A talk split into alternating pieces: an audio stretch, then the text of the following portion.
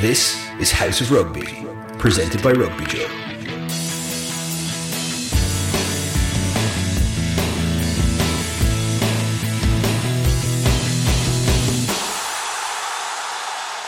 Hello, it's Hugh Woozencroft here, and welcome to House of Rugby, alongside, as usual, Rachel Burford uh, and Alex Goode. But delighted to say we're joined by the Scotland and Gloucester fly half, uh, Adam Hastings. Adam, how are you? Yeah, good. Thanks. Uh, I'm just doing my rehab at the moment, so I was back on the pitch today, so ticking along nicely. Thank you very much. Oh, lovely, lovely. So we can expect to see you back out there again sometime soon. Yeah, fingers crossed. Next couple of weeks, I'll I'll, I'll get I'll be back out there. So yeah must have been tough missing out on those few games for Scotland. I mean, the Autumn Nation Series, always a special one. And then now thinking about that form and getting back out there in time for the Six Nations. Um, yeah, I mean, I spoke to Albert Tuisue before we played Fiji and said, look after me, but he obviously didn't pass the message on because um, one of his mates lit me up in the next week. So, um, but yeah, no, hopefully uh, get back playing soon, and then uh, yeah, I'll be uh, excited to hopefully join up with the, with the Gloucester boys. They got a, had a good win at the weekend against Saints. We'll be talking a little bit more about club and country when it comes to you a little bit later, but we've got to start with massive news concerning Wales. Warren Gatland sensationally reappointed, replacing Wayne Pivac. Um, there's speculation over Eddie Jones's future as England boss. That's in the balance. We'll discuss that. Who's in the frame to replace him as well? We'll talk about the European competitions this weekend, the top teams competing for the silverware there as well. And as always, our resident agony uh, uncle, Alex, will be answering your questions. We'll have a community feature, pass it on as usual as well. But let's start with that. I mentioned Warren Gatland replacing Wayne Pivac after three years. Ah, it's a really tough one. Wales had, I think, a you know one of those autumns that they want to forget. Obviously, with the World Cup coming, it was massive for them to move on. They might not be the only nation doing so. But, uh, Alex, what have you made of this decision today? Well, first and foremost, it's never nice to see a, a coach get sacked. Um, I was optimistic for Pivac after what he did with the Scarlets. They played a great brand of rugby, and obviously he wanted to take that to Wales, and it just didn't seemed to to work really. Um, and I guess with what was going on with Eddie and everything else, uh, Wales wanted to move quick, and and they have. So it, it it's quite interesting because you know before people sort of had enough of Gatland maybe in Wales, there was a lot of murmurings they had enough of. Um, sort of Warren Ball and the way he played so that, but he was highly successful. So he's come back. He hasn't got much time. Uh, I think they've got Ireland up first in the Six Nations at home. So it's a it's a big mountain for him, but you know he's got pedigree there and he's a great coach. Rach, they, they they say never go back. basically, it can never be as good as you had it before. Um, 2007 to 2019, four Six Nations, three Grand Slam titles, two World Cup semi-finals in 2011 and 2019. Gatland uh, will be leaving the Chiefs in New Zealand, take charge for the Six Nations, of course, and the World Cup. Could go through to the next World Cup cycle uh, as well, including Australia 2027. But, you know, it's one of those. I look at this and I think they will all be hoping he can replicate that success. And given what we've seen from Wales of late, it's highly, highly unlikely, given all the arguments that have happened over the future of Welsh rugby, what happens in terms of the contracts that's on the table at the moment, but also the clubs and how they can improve. I think Warren Gatland has made a huge, huge decision here. Um, and I'm not sure it's it's the right one necessarily for him. It might be for, for Welsh rugby. How do you view it? Yeah, I think I was a little bit surprised to see him go back because, as you mentioned, it is such a challenge given the record that he had and, and the trialed and tested formula that he had. Like that chemistry isn't always there when you go back, and it's a really hard thing to to bring back in place. However, when you've got to act quickly, you're going to look for somebody who's done that job, who's got good um, respect within the team, within Wales as well. So you need somebody to be able to act quickly and impose themselves very quickly on the squad to try and turn things around because there isn't much time. It's two months until the the Six Nations. So you know, for somebody who's been there, trial tested, got a great record, got good formulas that have worked in the past. You know, if he can replicate some elements of all of those things, then it will push Wales in the right direction. I think the sheer fact that they're under pressure, they need to find a replacement, and they're going to have to look for somebody who who's already been there and done that. And I think with that, it's it'd be interesting to see who he brings in as yeah. assistant coaches. You know, he had Shaun Edwards for pretty much the whole time he was there with Wales before.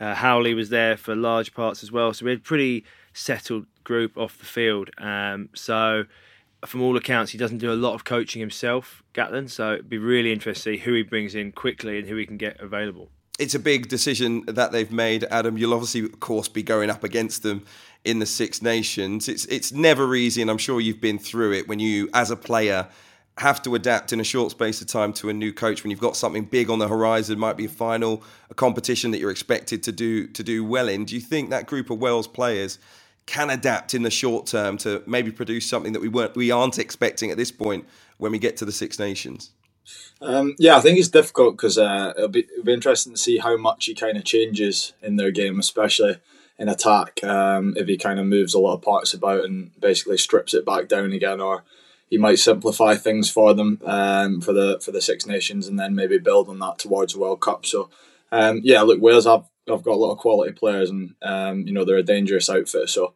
um, I actually think they'll be all right. I think Gats is a pretty good coach and his track record shown that.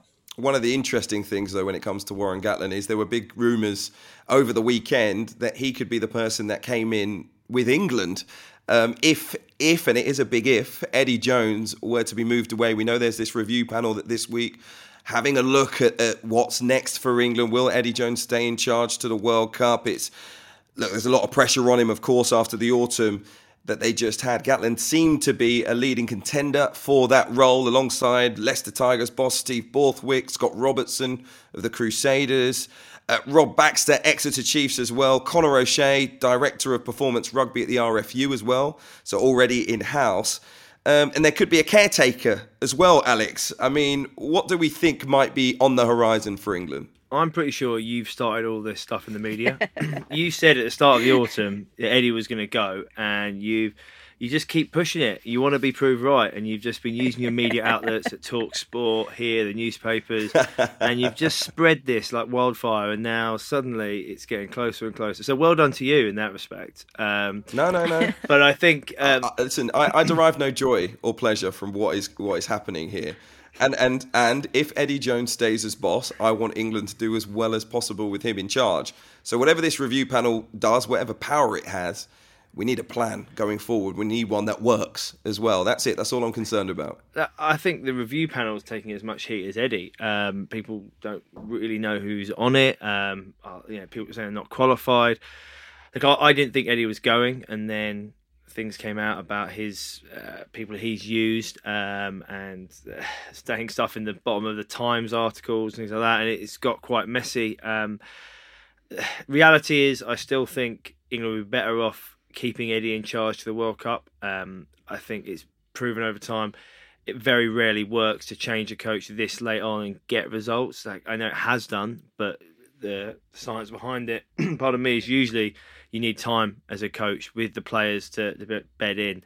Um, and tactically and technically, Eddie is still a very good coach. That doesn't change. So, uh, unless you can get someone like uh, Scott Robinson or Steve Borthwick, I think would be the only names for me. Um, and, and, would they want to do that right now? I don't know. Uh, an interim coach doesn't really work for me, so I think for me it's either Eddie or someone like Scott Robinson or Borthwick coming in straight away.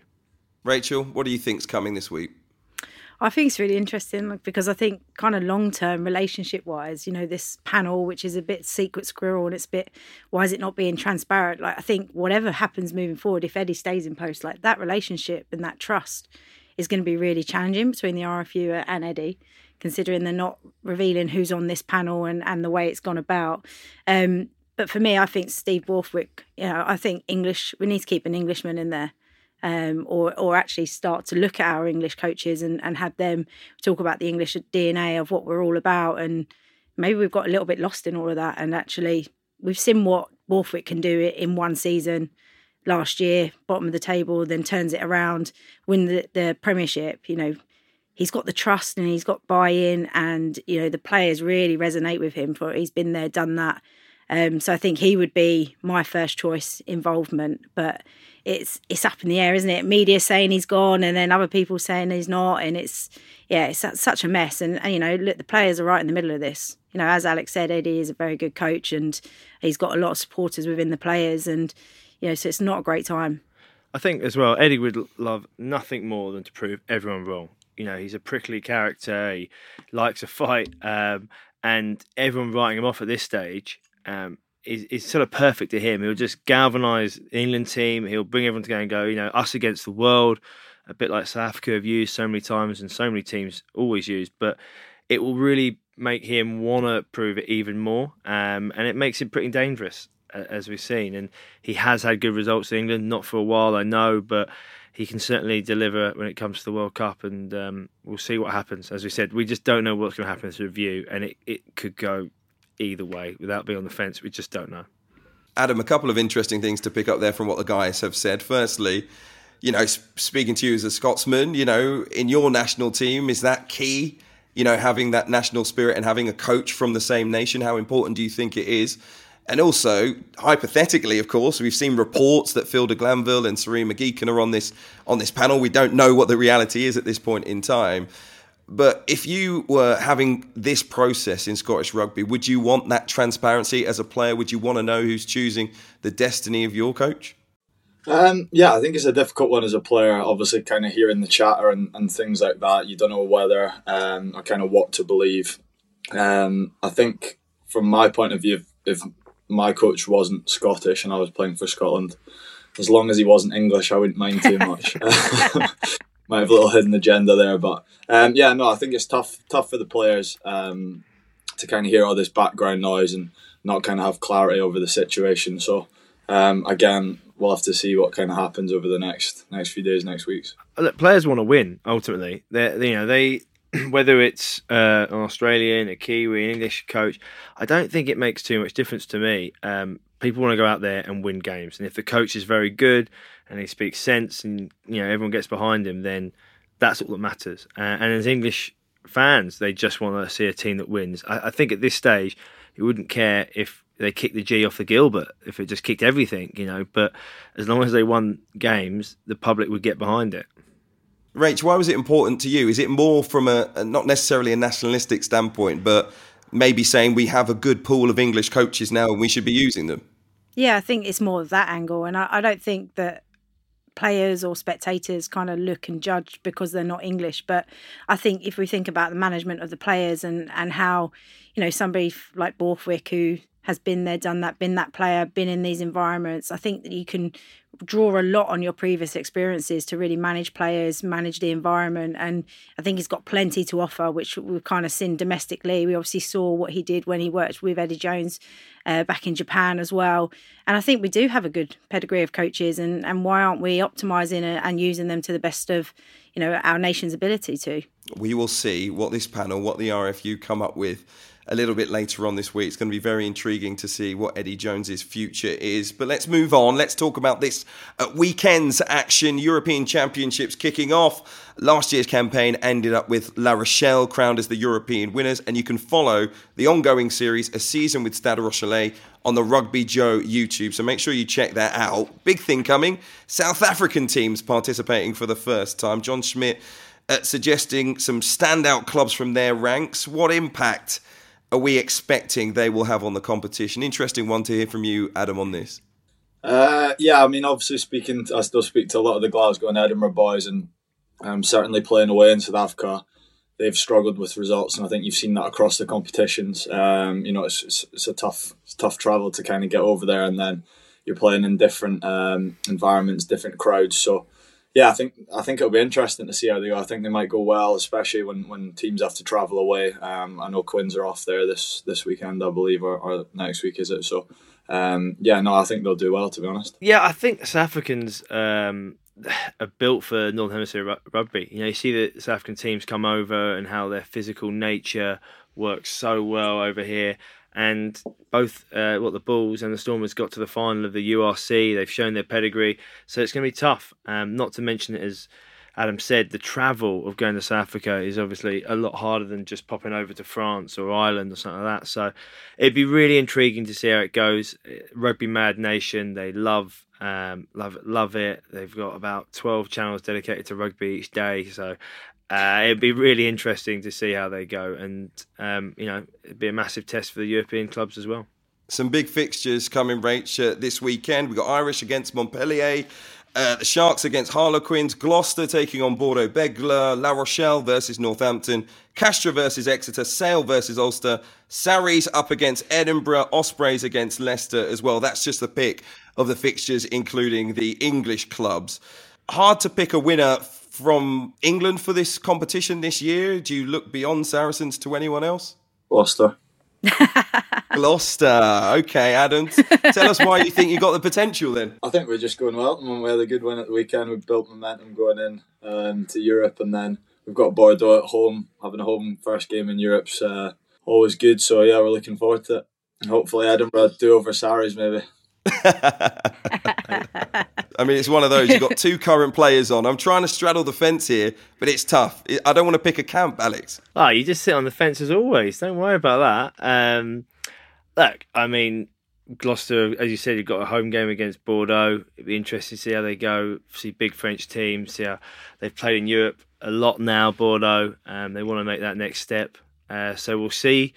Um, we've got Edinburgh, who had a great year last year. Uh, building on that, uh, they've got an influx of a couple of foreign players who are really important for them, and Boffelli and, and others, and then you know the Scottish players like Ritchie and Graham, uh, Darcy Graham, that is, who, who, are so dangerous. So it'd be, it'd be a very tough test. But every time you play in Europe, it's always hard, you know, and you've got to win your home games. That's that's the priority, and try and sneak things on in the away matches. But European competition is, is brutal.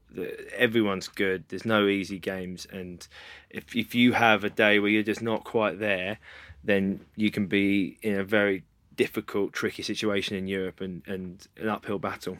Obviously, conducting the orchestra, Adam. Do you is it a different game plan in these European games? Do you feel like you have to bring something different. We know in terms of the physicality, the mental approach. You know, people say it's getting right up there in terms of in terms of Test rugby, but just in terms of the way that you calculate your game plan, is it always very specific or very different when it comes to facing sides from from other nations? It's, it's quite kind of refreshing and exciting playing teams from different leagues. Obviously, um, it's cool to get the French teams in there as well, and I've always enjoyed those away trips to France. Um, you know, especially if you get a good win over there, they're they're cool places to go and play. But I think, as Goody mentioned, there European games always have that little bit of edge to them, and you can certainly feel that um, around the ground. Um, you know, it's completely different. Usually, much bigger crowds, and yeah, it's just it's, it's just quite cool and, and exciting to play in as a player. So um, yeah, I think all the boys are looking forward to it. I, I think as well. You mentioned it there. The away games, especially in France, are they are the best. You can go and win in some of the most hostile places in France, where everyone's baying for your blood, and they, and they literally want a punch up. Um, and you go and win there. You know, it's like a I don't know, sometimes a nine o'clock kickoff or something like that, and you win. You can't get a plane home, and you're in some dodgy sort of random French club, um, but you just have such a such a good feeling in those away games when you win. You come home, and uh, yeah, it does bring a club together. You can have a bad few results in the in the week leading up to it, the weeks leading up to it, and you get that away win, and it can galvanise a group. I'm looking forward to it. I'm sure you both are as well. We'll be talking about a big weekend in Europe uh, when we speak to you next week, of course.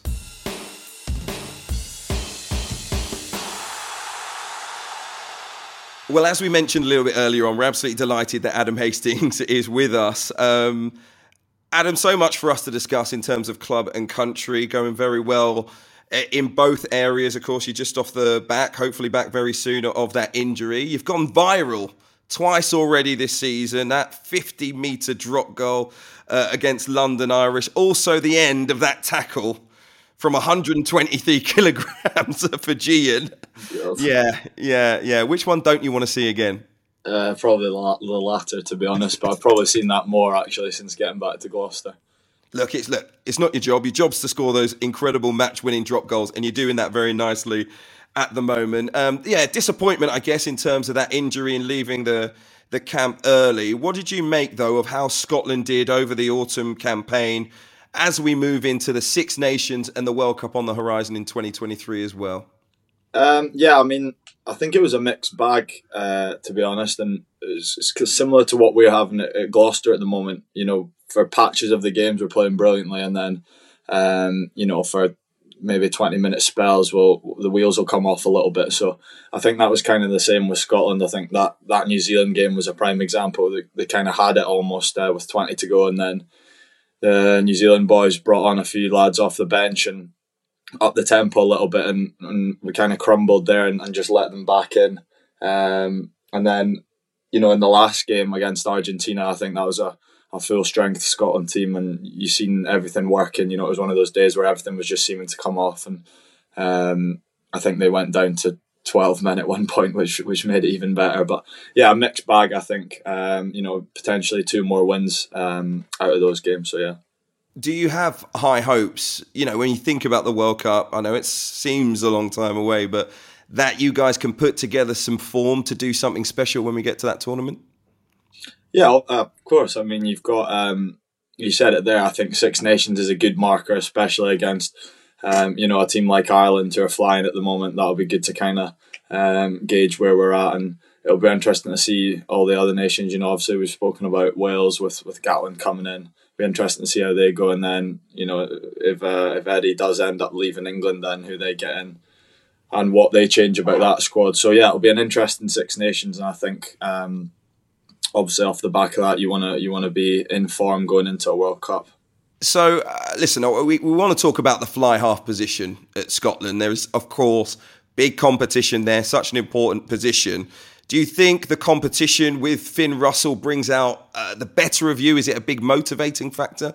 I mean, not necessarily with with him, but kind of everyone in that in that jersey. You know, obviously, um, my mate Blair's just uh, kind of had a the past year he's been playing 10. He obviously went on to summer tour and He played really well, and I thought he played very well in the autumn uh, in that Australia game. So, yeah, I think competition's healthy for a squad. You want boys pushing each other in training and in and around the team and things like that. So, um, it's only going to make you know me better and, and other people pushing for that jersey better as well.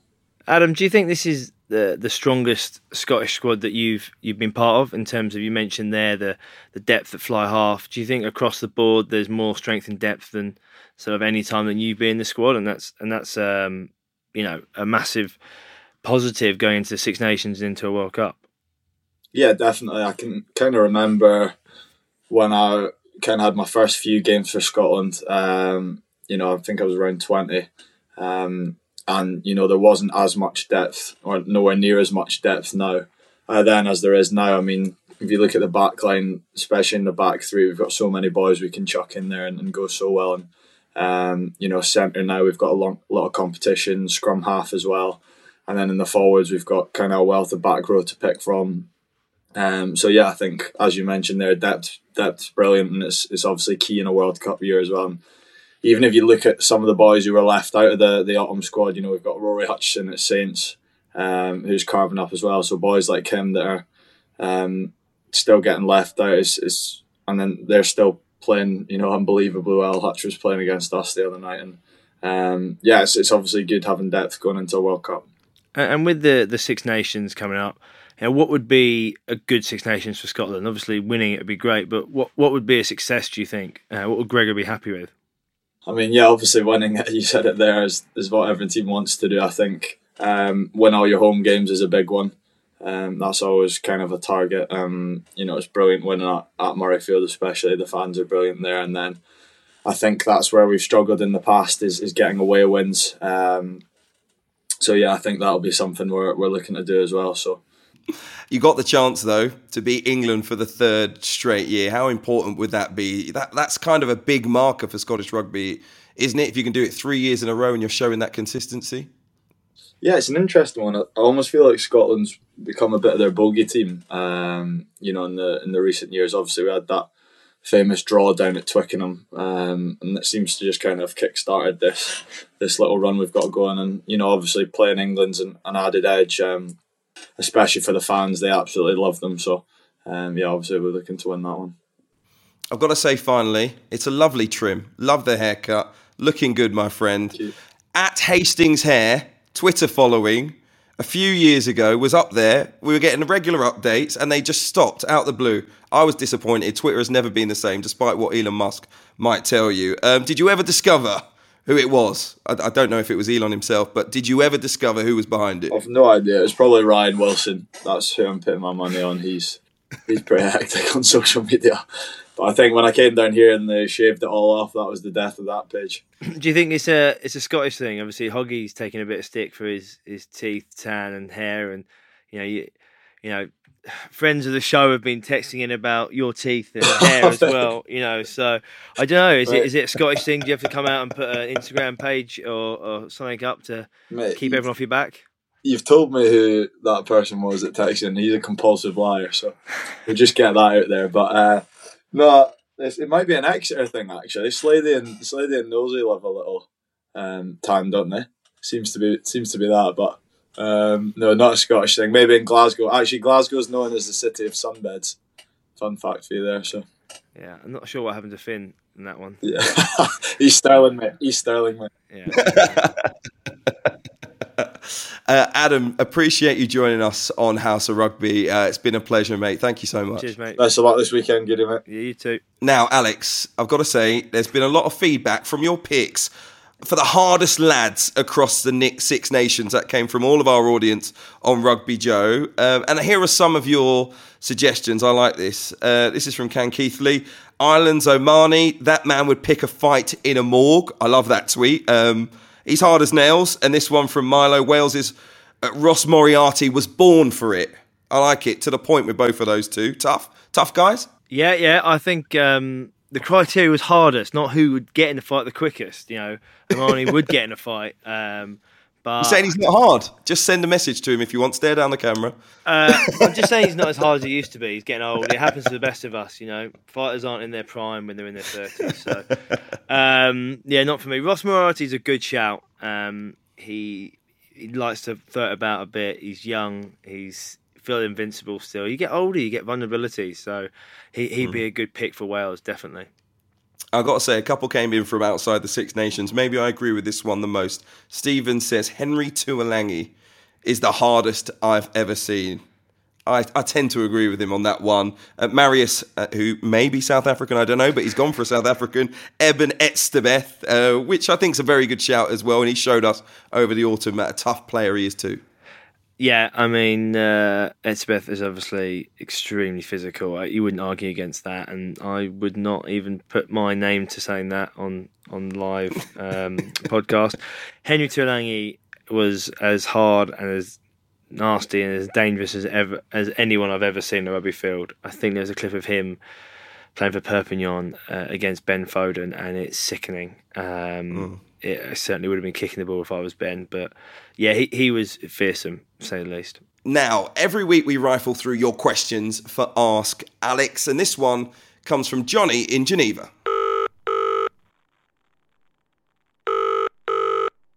Hey guys, uh, it's Johnny here from Geneva. Look, my dad loves classic jerseys, and I want to get him one for, for Christmas. Which one would you recommend? And just on top of that, just out of interest, what do you think is the most iconic player rugby strip combo? All the best. Thanks. Bye.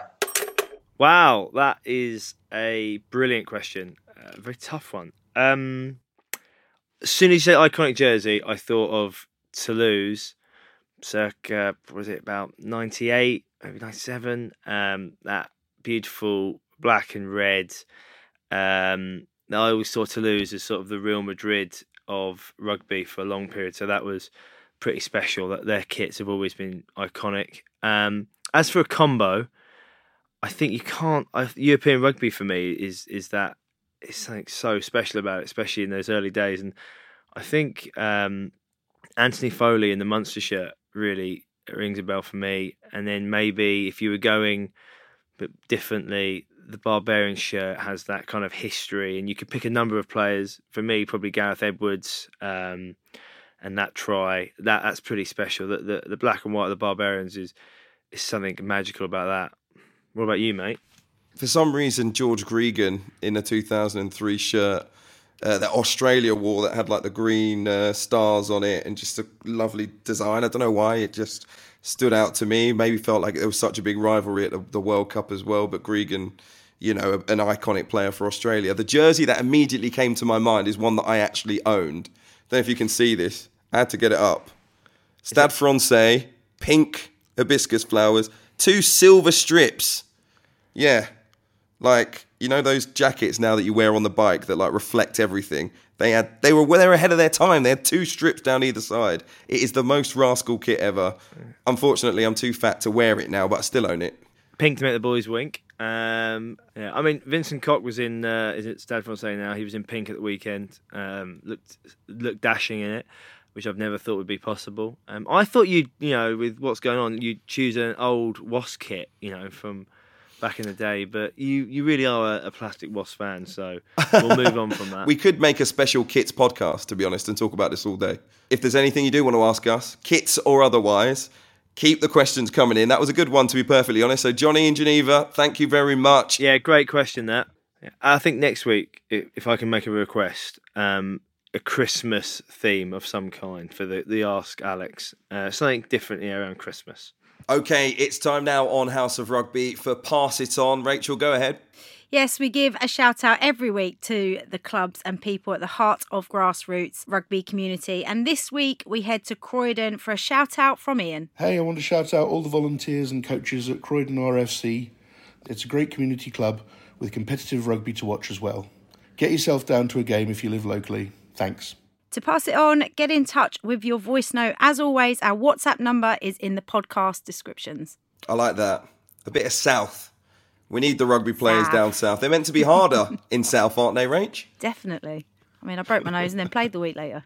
That counts as hard, doesn't Oh, it? come on.